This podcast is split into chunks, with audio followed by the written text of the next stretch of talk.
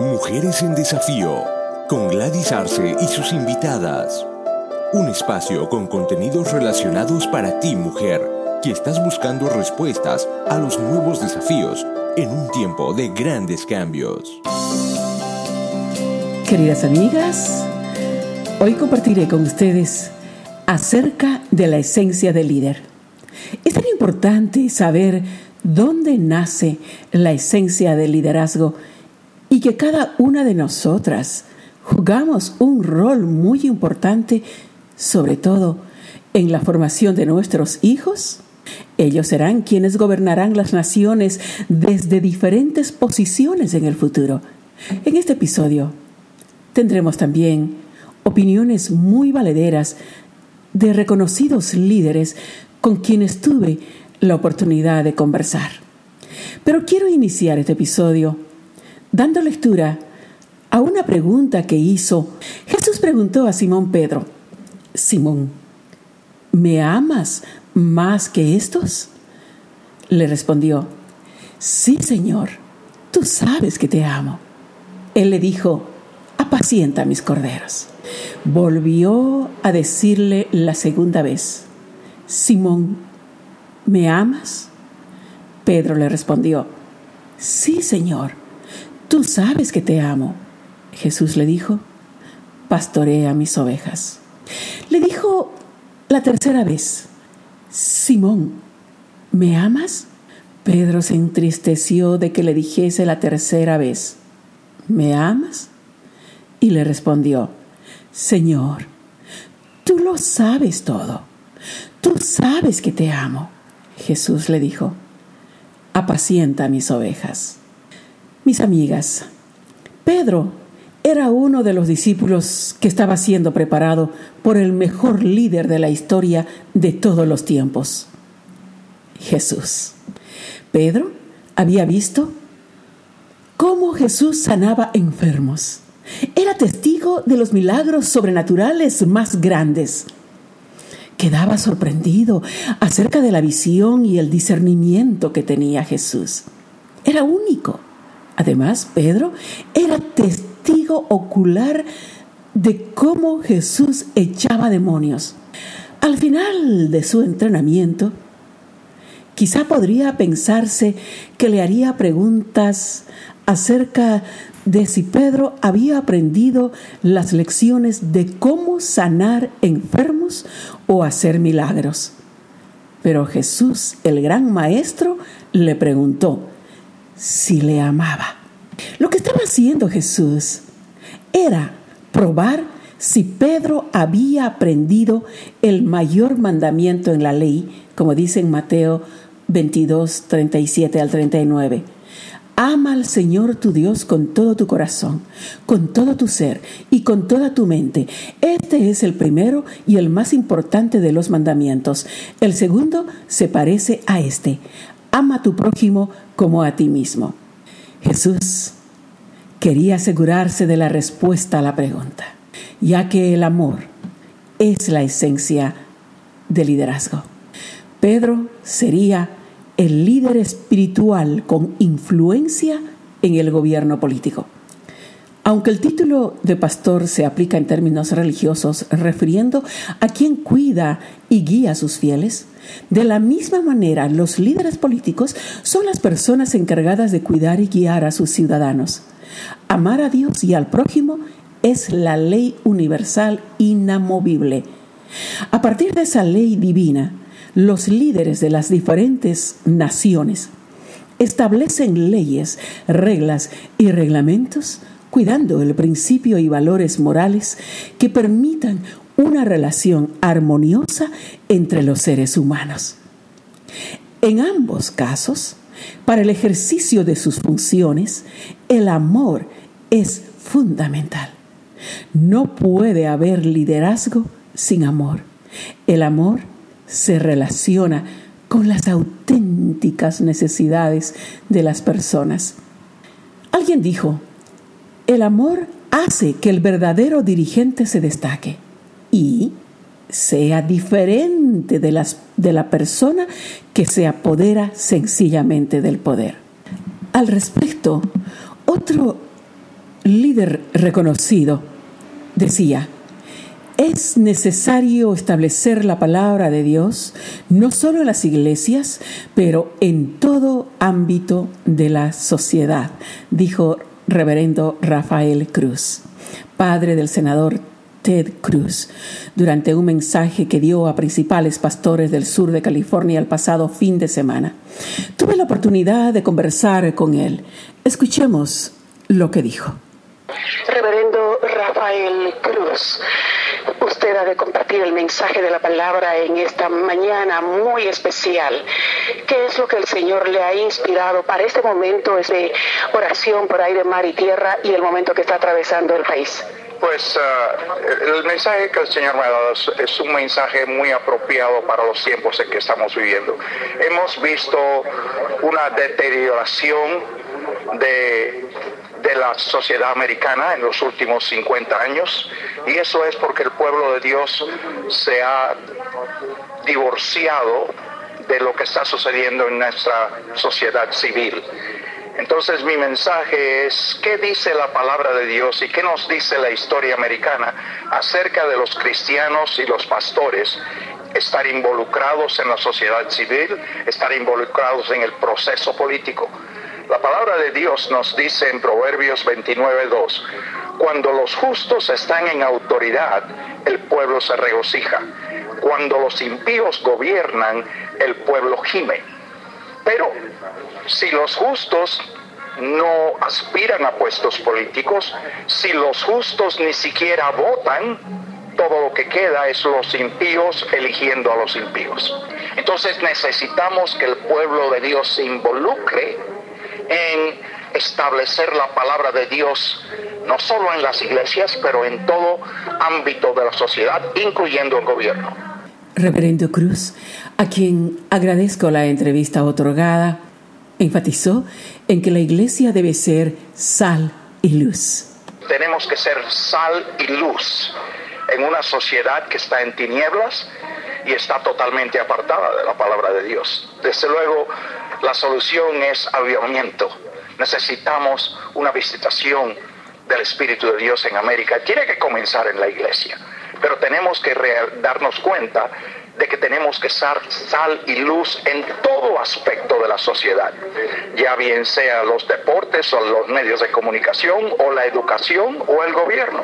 ¿Cuál es su expectativa? ¿Qué espera de los siervos de Dios como pastores, apóstoles, eh, diferentes líderes? Pues yo lo que espero es que el velo se ha quitado de muchos pastores que han erróneamente pensado y muchos cristianos yo tengo que estar totalmente divorciado de la política, tengo que solamente concentrarme en mi mensaje de salvación. Pero es mucho más que eso. En realidad tenemos una responsabilidad de llevar al pueblo de Dios a, los caminos de Dios. Y, vemos muy bien el mensaje del Antiguo Testamento. Cuando Israel o Judá tenían un rey justo, todo el pueblo adoraba a Dios, había paz, había prosperidad. Cuando Israel o Judá tenían un rey impío, todo el pueblo se iba a la idolatría, había inmoralidad, había caos, habían guerras. Entonces necesitamos que las personas de Dios estén influenciando todo ámbito de la sociedad. Estamos dejando que el humanismo cambie los fundamentos de esta nación, decía en la conclusión de su mensaje, enfatizando que los cambios que se han venido estableciendo atentan a la constitución política del Estado. El más reciente hecho de violencia en Dallas, Texas, donde cinco policías fueron acribillados y otros siete heridos por un francotirador mientras ah, cumplían su función de resguardar la seguridad de grupos de manifestantes que tomaron las calles para manifestar su protesta por eh, supuestos abusos raciales por parte de la policía, ha conmocionado y embarga de dolor a muchas familias americanas. Moisés Castillo, detective del Departamento de Policías de Los Ángeles, se hizo presente ante los líderes cristianos del sur de California para motivar a la Iglesia sea parte activa, alcanzando a las comunidades con el Evangelio de Salvación, en la seguridad de que solo el amor de Dios puede romper las barreras raciales y haya un entendimiento entre ciudadanos y el servicio que prestan los efectivos policiales en bien de las comunidades. Tuve la oportunidad de conversar precisamente con el detective del Departamento de Policía, Moisés Castillo. ¿Puede expresarnos un poquito su sentir por el momento que está atravesando el país, por el momento de dolor, por los enfrentamientos que hubo, sobre todo el ataque a los efectivos policiales, y que hoy precisamente la iglesia se levanta en un tiempo de oración e intercesión? ¿Cuál es su sentir? Pues con corazones muy, muy uh, pesados. Es un tiempo que en mi tiempo de, policía de 25 años yo nunca he visto algo tan pesado como ahora. Es tiempo, sí, que la iglesia responde. Uh, el alcalde de Los Ángeles uh, está disponible a pedir ayuda por los, los líderes de, los líderes de la iglesia los pastores, los ministros, para venir a orar. Más importante de todo es reconocer que esta, batalla es espiritual, es, no es de, blanco o afroamericano o, racista o no racista, es, es, de, es una batalla espiritual que solamente con el poder de Dios, con oración, con acción de la iglesia, podemos combatir uh, este problema. Eh, es problema no solamente problema de policía, pero es problema del pecado. Estamos viendo un, mundo lleno de mucha malicia y si esa persona que hizo el tiroteo, que mató a esos cinco oficiales en Dallas, imagínese si esa persona tuviera una relación con Dios si esa persona tenía una relación con Dios, no estuviéramos hablando sobre eso. Porque una persona que ama a Dios vive una vida que es honorable, ah, que, ama a su prójimo, sirve a su prójimo. Y eso es donde, la iglesia tiene que trabajar ese papel. Tiene que ser esa luz cuando una persona está en tinieblas. Y ya no es tiempo de ser un cristiano secreto. Eh, tenemos que una, vivir una vida que la gente cuando nos mira a nosotros pueden ver a Jesús, pueden ver a la imagen de Dios en nuestras vidas. Y eso es lo que yo, hoy mi, desafío al pueblo de Dios es que aprovechen el momento. Moisés Castillo dijo Además, que el Departamento de Policía de Los Ángeles ha establecido métodos de acercamiento con las comunidades desde hace muchos años y con mucho éxito. Escuchemos. Nuestro departamento siempre ha estado buscando métodos de cómo trabajar con la, con la comunidad. Uh, hemos tenido relaciones con, con, la comunidad, hemos tenido como academias civiles donde pueden venir gente de la comunidad y aprender cómo es que manejamos el departamento de policía y, y así poner, tener relaciones con ellos, una, una relación personal. Y, y, eso es algo que hemos tenido ya sobre muchos años y si ya salió mucho éxito, porque entonces la, la, comunidad, la, gente de la comunidad pueden saber por qué hacemos lo que hacemos, por qué pensamos como pensamos, por qué actuamos como actuamos, y tienen un entendimiento que antes no tenían. Considero una excelente iniciativa de parte de las autoridades policiales. Permitan que las comunidades tengan acceso y la oportunidad de informarse acerca del por qué y cómo operan las instituciones policiales en servicio de nuestra seguridad. Doctor Manuel eh, Tijerino, reconocido líder de la Iglesia Evangélica Hispana en Los Ángeles y precursor del movimiento de oración e intercesión por aire, mar y tierra en Los Ángeles, nos decía que son los momentos más difíciles que estamos viviendo en los Estados Unidos. Estamos viviendo más difíciles en nuestra nación pero Dios está despertando a esa iglesia latina para interceder. A través de la oración intercesora nosotros gobernamos una nación de una manera sobrenatural y por eso esto viene como una respuesta a esa gran necesidad nacional. Doctor Tijerino, afirmaba que Dios siempre responde a las oraciones de su pueblo, pero que lamentaba que la iglesia ha olvidado de la posición que Dios le dio. Lo que pasa es que eh, la iglesia evangélica americana, blanca, afroamericana, latina, oriental, ha abandonado su posición que Dios le dio de gobernar espiritualmente una nación. Hemos permitido que realmente eh, sea gobernada esta nación por hombres impíos. Eh, nos hemos alejado del voto, nos hemos alejado de la influencia en la comunidad, hemos dejado de interceder. Entonces el enemigo ha aprovechado esas oportunidades para tratar de controlar el país. Entonces toda esta violencia es resultado de la indiferencia de la misma iglesia cristiana que se ha convertido, como dice el, el, jefe de la policía de Los Ángeles, en la luz del templo en vez de la luz del mundo. Si, si, si, volvemos como luz del mundo y como sal de la tierra, va a haber cambio. No lo van a hacer los políticos, ningún político.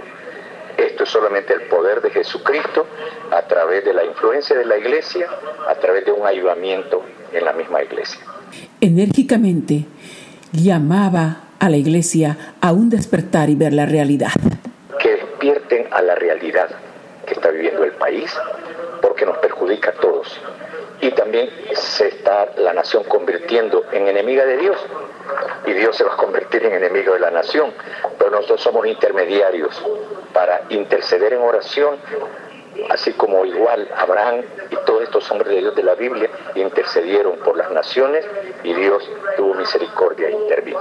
Que Dios tenga misericordia e intervenga para que vuelva la paz, la armonía y la seguridad en este país que Dios ama y nosotros también. Queridas amigas, como han podido escuchar, todos estos reconocidos líderes espirituales coinciden en que es necesario volver a las raíces, volver a los fundamentos en los que esta gran nación ha sido construida de eso depende el futuro, el bienestar y la seguridad de nuestras futuras generaciones. Dejemos un legado, así como los padres de la patria lo hicieron. La esencia del liderazgo no son posiciones, no son conocimientos, no son tácticas o técnicas. La esencia del líder nace desde adentro, consiste en el ser si el amor es la esencia del líder, hay paz, armonía y progreso. Sin amor, la esencia del liderazgo es tiranía, dolor y miedo. El mundo pide a gritos un cambio. El cambio eres tú. Ámate a ti misma y podrás cambiar el mundo. No puedes amarte a ti misma si no amas a Dios, tu Creador y tu Salvador, conocer sus principios y verdades. Tú eres el cambio que quieres ver en el mundo. Si quieres cambiar el mundo, pon en acción el gran mandamiento en la ley. Ama a Dios y a tu prójimo como a ti mismo.